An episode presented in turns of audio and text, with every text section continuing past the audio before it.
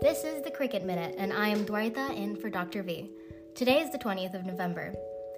Australia crushed England again in the second ODI to clinch the series. With both the visiting captain Jos Buttler and hosting captain Pat Cummins rested, Moeen Ali and Josh Hazlewood captained their sides for England and Australia respectively.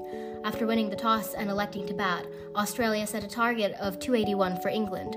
The Australian score was boosted by special contributions from Steve Smith, 94 off 114 deliveries, Marnus Labuschagne, 58 off 55 deliveries, and Mitchell Marsh, 50 off 59 deliveries. For England, Adil Rashid, 3 for 40, uh, 3 for 57, sorry, Chris Woakes, 2 for 42, and David Willey, 2 for 44, showed some resistance with the ball. England's response started with a big dent.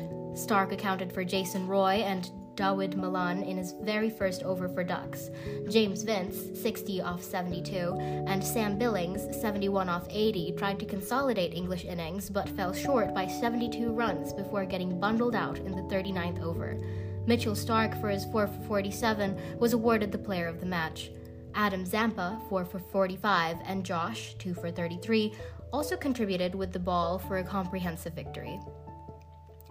After the first encounter of India versus New Zealand was washed out at Wellington without a single ball being bowled, Suryakumar Yadav helped India crush New Zealand at Mount Maunganui earlier today. New Zealand won the toss and, to help their bowlers utilize the damp conditions, put India into bat. Rishabh Pant failed as an opener today as he was dismissed for 6 off 13 by Lockie Ferguson at the start of the sixth over. The other opener, Ishan Kishan, was dismissed in the 10th over for a very well made 36 off 31. Suryakumar Yadav, as usual, played his swashbuckling innings to register his second T20 100 and remained unbeaten on 111 off 51 deliveries.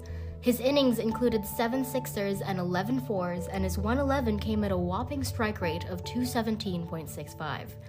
In response, New Zealand struggled from the beginning as Indian bowlers accounted for three wickets within the first 10 overs Finn Allen for zero in the first over, Devon Conway for 25, and Glenn Phillips for 12 in the ninth over.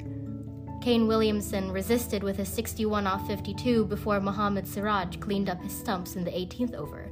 New Zealand's innings folded 65 runs short in the 19th over, and Huda was the wrecker in chief for India with his 4 for 10 in 2.5 overs. Suryakumar Yadav was awarded the player of the match for his unbeaten 100.